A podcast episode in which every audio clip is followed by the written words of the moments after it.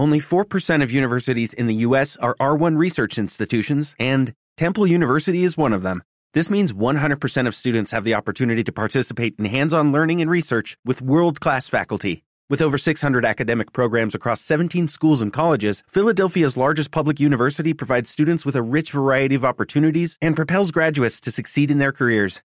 Temple University. Schedule a campus tour today at admissions.temple.edu/visit.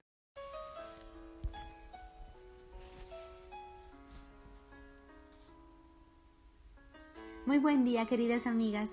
Hoy es miércoles primero de mayo del 2019. Bienvenidas a su matinal Hijas del Rey. Como ya se pudieron dar cuenta, hoy comenzamos un mes más, un mes que enfrentaremos con la ayuda y la bendición del Señor. Esperamos que cada día sea una bendición para ustedes. Continuamos con la historia de Dorcas, obrera fiel, parte 2.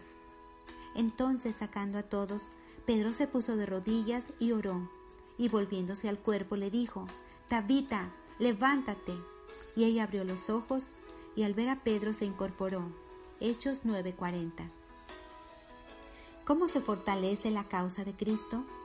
¿Por la elocuencia de la palabra? ¿Por las instituciones de la iglesia?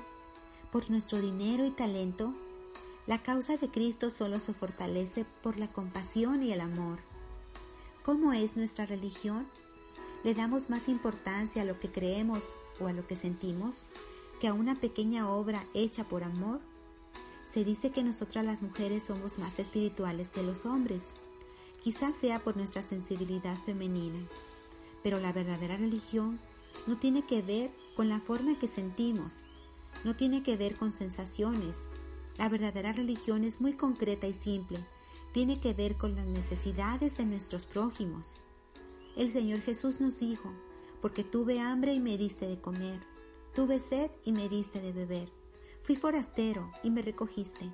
Estuve desnudo y me cubriste. Enfermo y me visitaste. En la cárcel y viniste a mí. Estas palabras, claro, fueron dichas por Jesús cuando explicó el criterio de nuestro Padre Celestial para juzgar a las naciones. El apóstol Santiago nos habla de la religión verdadera. La religión pura y sin mancha delante de Dios es esta, visitar a los huérfanos y a las viudas en sus tribulaciones y guardarse sin mancha del mundo. El sufrimiento de los que nos rodean ha de obligarnos a salir de nuestra zona de confort, nos incomoda y acusa nuestro egoísmo.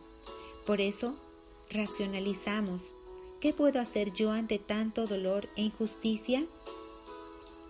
Te confieso que muchas veces he justificado mi frialdad con esta pregunta. Dorcas nos dejó su ejemplo. Mientras los hombres se ocupaban de la predicación y la administración de la iglesia, Dorcas se ocupaba de lo esencial, servir a los necesitados. Tu corazón como mujer tiene un espacio grande para la compasión y para el amor. Si eres madre y te ocupas de tus hijos, o eres hija y velas por tus padres, el mundo te necesita cuánto poder espiritual hay en una mujer compasiva.